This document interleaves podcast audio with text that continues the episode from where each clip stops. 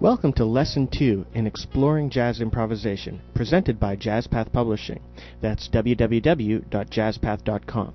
www.jazzpath.com. My name is Brian Kane. I'm the author of the new book, Constructing Melodic Jazz Improvisation.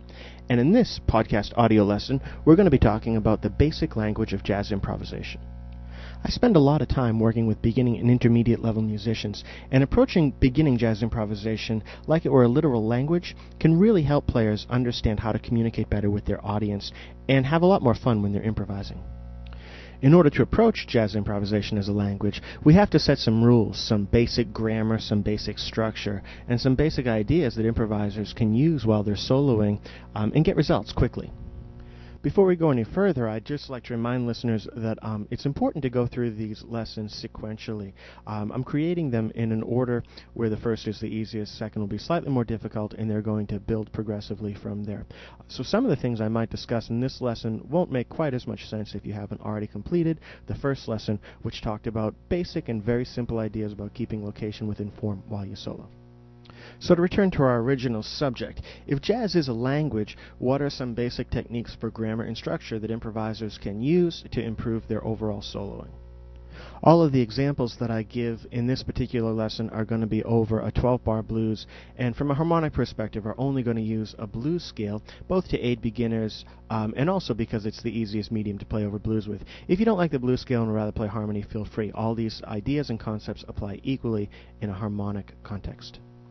So all of the, the structures and grammar that you can use in improvisation is exactly the same as the structure and grammar that you would use in verbal language. Um, improvisation is like telling stories, so we're going to learn to tell some very, very simple stories using an instrument. The first and most important concept to understand in improvisation is the question. How do you ask a question? How do you ask a question? Um, if you listen to your vocal inflection when you ask a question, you're going to hear that it audibly rises at the end of a sentence. If I were to ask that question again, how do you ask a question like this? How do you ask a question? It doesn't sound like a question anymore. The same thing applies in music. In music, phrases, short phrases in particular, that end in an ascending manner sound like questions. Here's an example. That question was, what time is it? I even tried to use the rhythm from the question. What time is it when I played it? The only thing I tried to do was make the final notes of the phrase be ascending to make it sound like a question. Questions are easy. You should practice a whole bunch of questions right now with your instrument um, to get comfortable with them before we proceed to the next topic, which is going to be how to play answers. Answers are the next logical progression in constructing a melodic solo.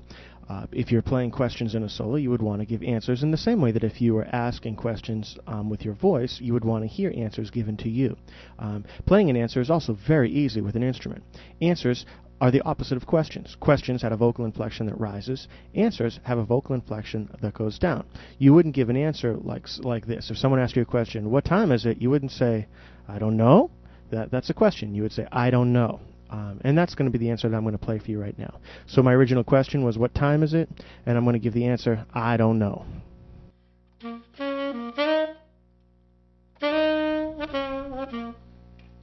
I hope you could hear the characteristics of that. I asked the question, what time is it? And I gave the answer, I don't know. Now, of course, when you're improvising, you don't have to have words that go with every question and answer that you ask. That, I'm just doing that for demonstration examples. 99% of the time, that isn't going to happen. You're just going to play, hopefully thinking with intent of uh, a question and an answer and creating a conversational feel to any solo that you do. So let's take a look at a solo um, where this is used. Now, the solo you're about to hear is the same solo that was played in Chapter 1 of Exploring uh, Jazz Improvisation. Uh, in that case, we were looking at it because it was uh, set up as a phrasing example. You play for a bar, you rest for a bar. You play for a bar, you rest for a bar. Let's listen to that solo one more time, though, and think of it from the context of intent. I think what you're going to hear are a question, followed by a bar of rest, followed by an answer, followed by a bar of rest, and continuing in that fashion. Here's a solo.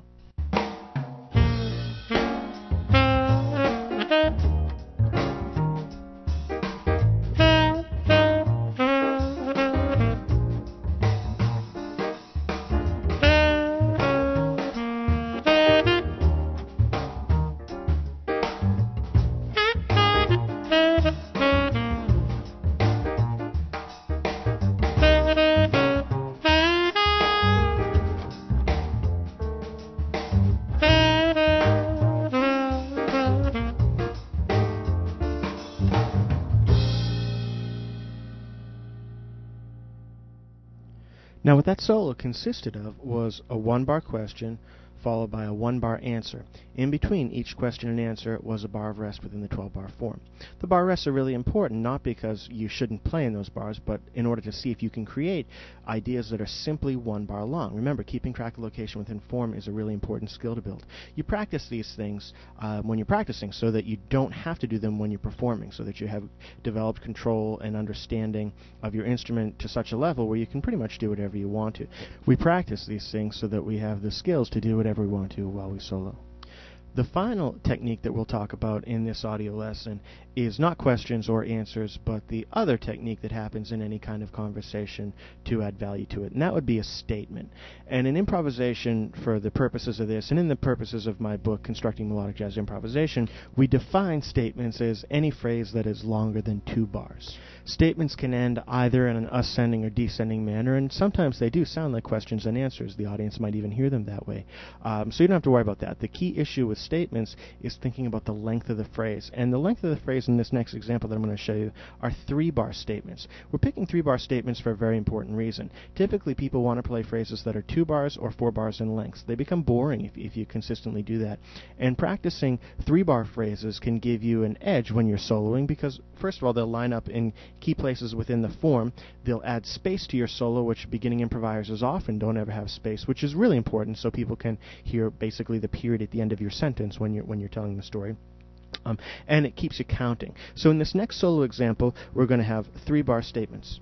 This example is played by my great friend and fantastic trombone player and uh, professor at Berklee, Jeff Galindo. Um, hope you enjoy it.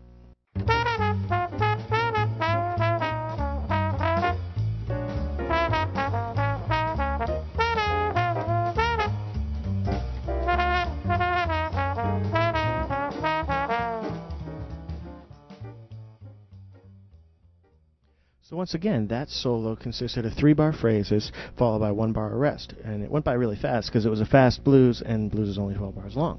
Each of the phrases was a statement. Now it's going to be your turn to go practice this stuff. Um, on the included uh, play along, uh, compliments of Jazz Path Publishing, uh, you can practice playing one bar questions and answers followed by rests, or you can practice playing three bar statements um, if you if you'd like. Uh, please master one bar questions and answers and three bar statements before you proceed to the next audio lesson. The next audio lesson is going to talk about applying two bar questions and answers and some other phrasing techniques to try to extend the phrase length a little bit. It's going to be a challenge, um, and again, these lessons are going to get get progressively harder as we go. So enjoy the play along. Please check out the book Constructing Melodic Jazz Improvisation and visit us at jazzpath.com. That's www.jazzpath.com. This is Brian Kane signing off, and I hope you have fun playing.